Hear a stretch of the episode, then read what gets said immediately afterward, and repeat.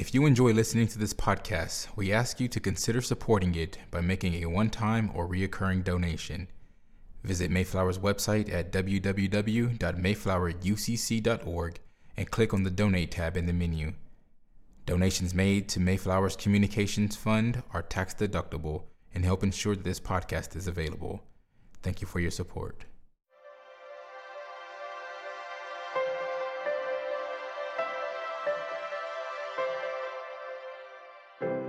The sermon you are about to hear was preached at Mayflower Congregational UCC Church in Oklahoma City by the Reverend Dr. Lori Walke, senior minister at one of America's premier liberal Protestant pulpits.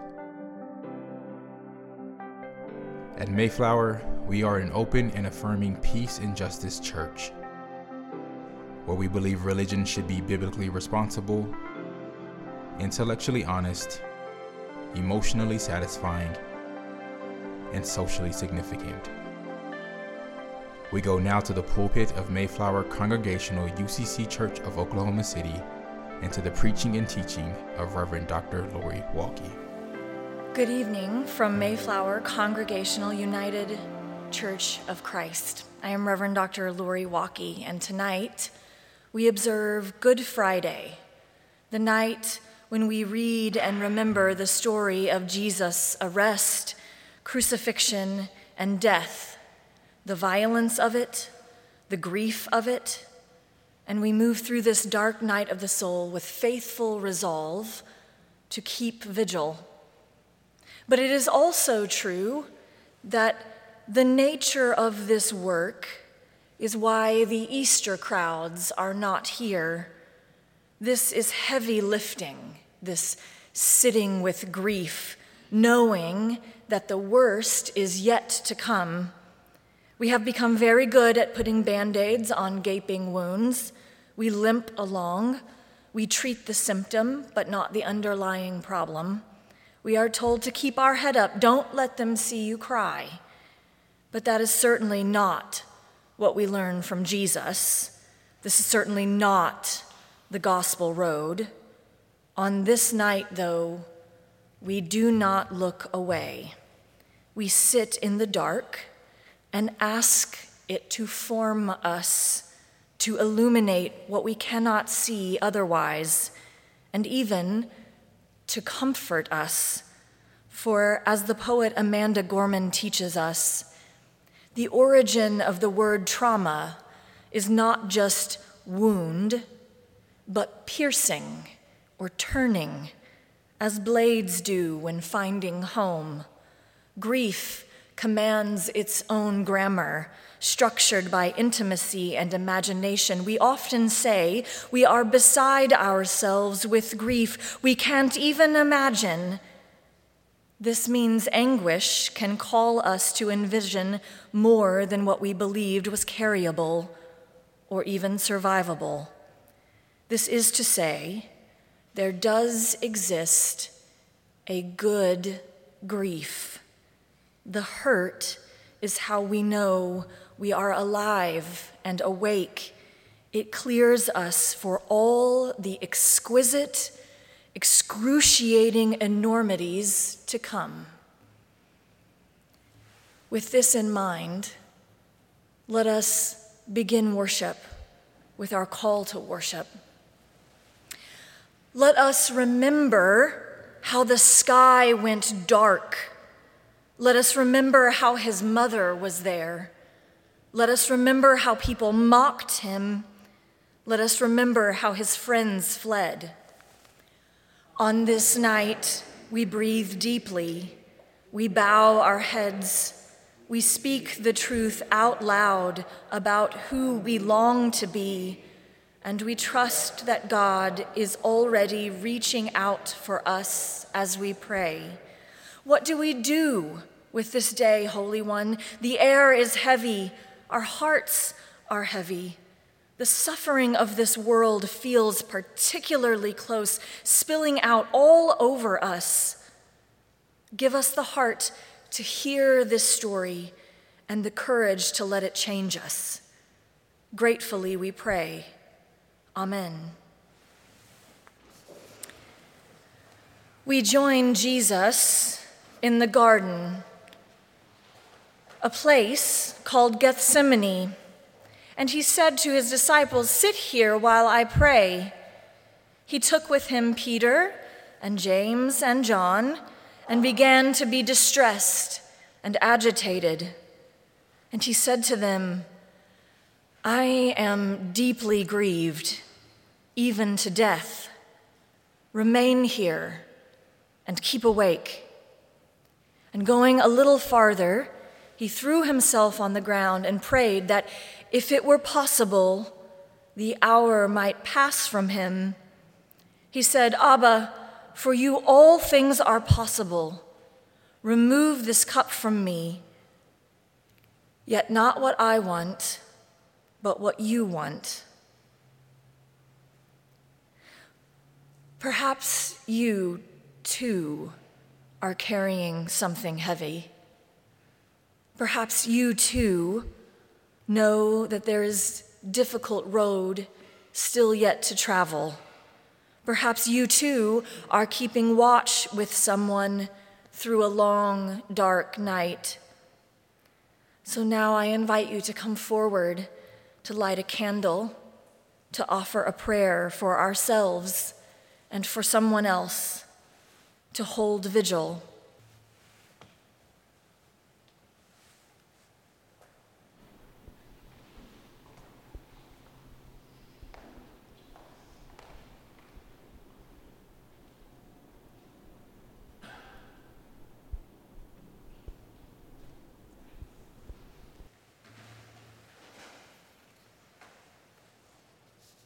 Still in the garden, we find Jesus returning to the disciples to find them sleeping.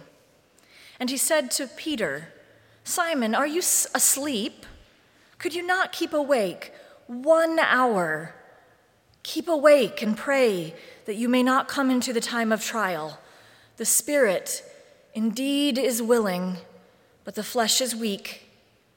And again he went away and prayed, saying the same words.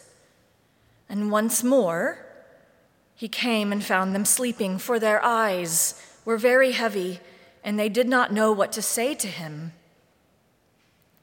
He came a third time and said to them, Are you still sleeping? Enough! The hour has come. The Son of Man is betrayed into the hands of sinners. Get up, let us be going. See, my betrayer is at hand. Immediately, while he was speaking, Judas, one of the twelve, arrived, and with him there was a crowd with swords and clubs from the chief priests, the scribes, and elders. Now the betrayer had given them a sign, saying, The one I will kiss is the man. Arrest him and lead him away under guard. So when he came, he went up to him at once and said, Rabbi, and kissed him. Then they laid hands on him and arrested him. This is who we think of when we think of the betrayal of Jesus Judas, trading Jesus' life with a kiss for 30 pieces of silver. And there is truth in it, but it is not the whole truth. For the rest of the disciples abandoned Jesus too, scattering when he was taken into custody. Most of the disciples go unaccounted for until the next week. And then there's Peter, who knew enough to keep his distance, but couldn't help himself and got too close, so close that someone recognized him and rather than own up to being a follower of Jesus, Peter denied knowing him not once, not twice, but three times. So perhaps when it came to the point that the crowds began to yell, Crucify him, Jesus actually did not hear them because the silence from his friends was deafening. No one protested, No one stepped in, no one spoke on his behalf. So it was, as Mark tells us in his gospel, that even when Pilate asked them, What evil has he done? they shouted all the more, Crucify him! So Pilate, wishing to satisfy the crowd, released Barabbas for them, and after flogging Jesus, he handed him over to be crucified. Then the soldiers led him into the courtyard of the palace, and they called together the whole cohort. And they clothed him in a purple cloak, and after twisting some thorns into a crown, they put it on him. They struck his head with a reed, spat upon him, and knelt down in homage in home. After mocking him, they stripped him of the purple cloak and put his own clothes on him. Then they led him to be crucified.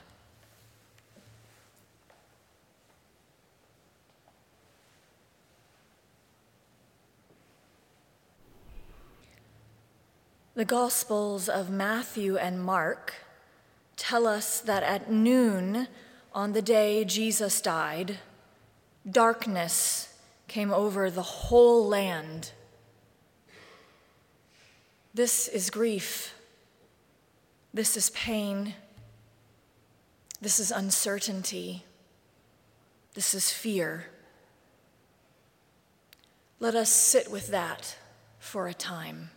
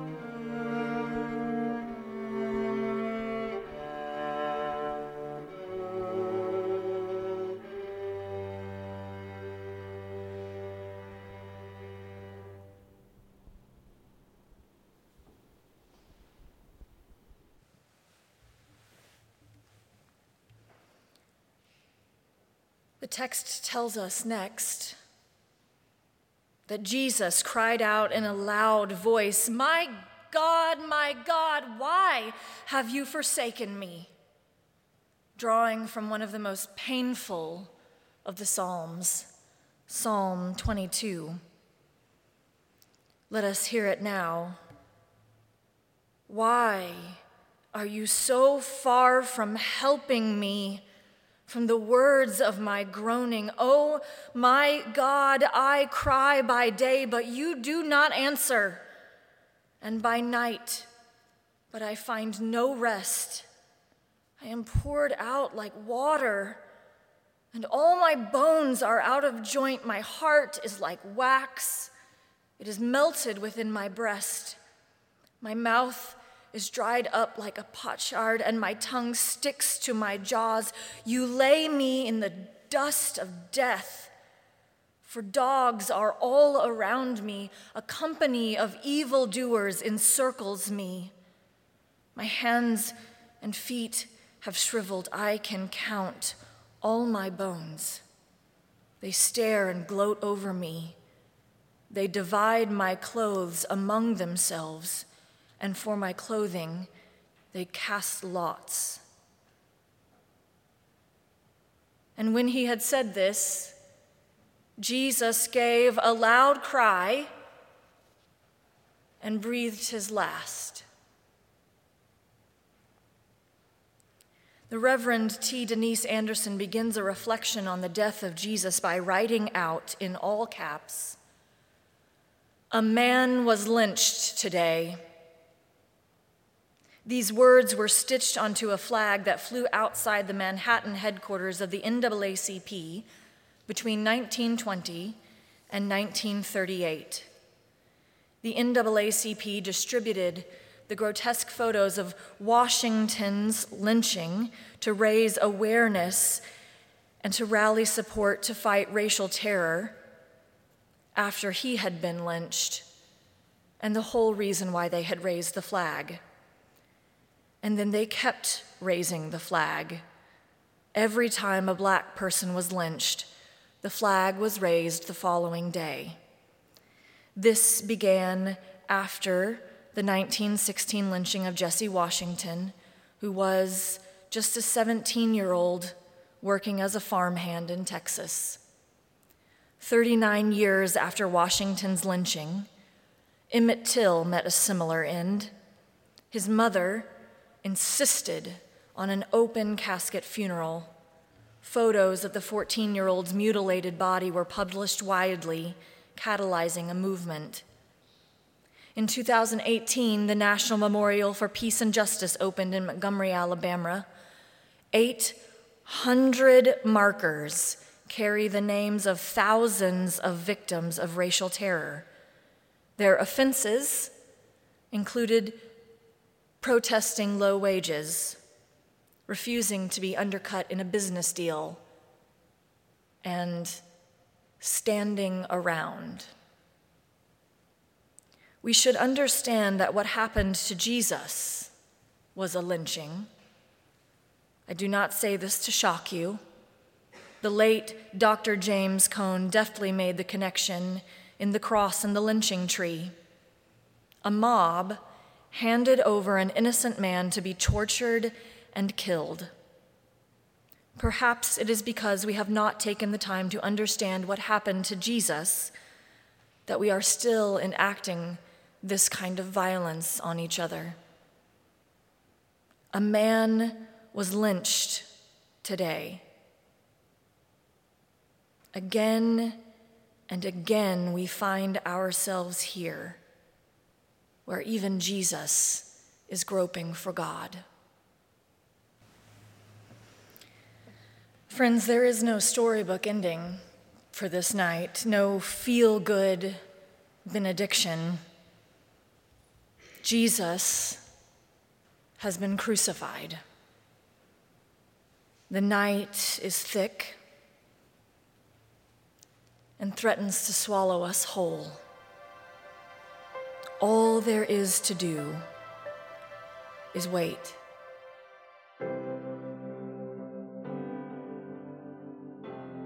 You've been listening to the preaching and teaching of Reverend Dr. Lori Walke, Senior Minister at Mayflower Congregational UCC Church in Oklahoma City. More information about the church can be found at www.mayflowerucc.org or by visiting Mayflower's Facebook page. Worship services are every Sunday at 10 a.m with Sunday school classes for all ages at 9 a.m. Mayflower is located on Northwest 63rd Street in Oklahoma City, one block west of Portland. Thank you for listening.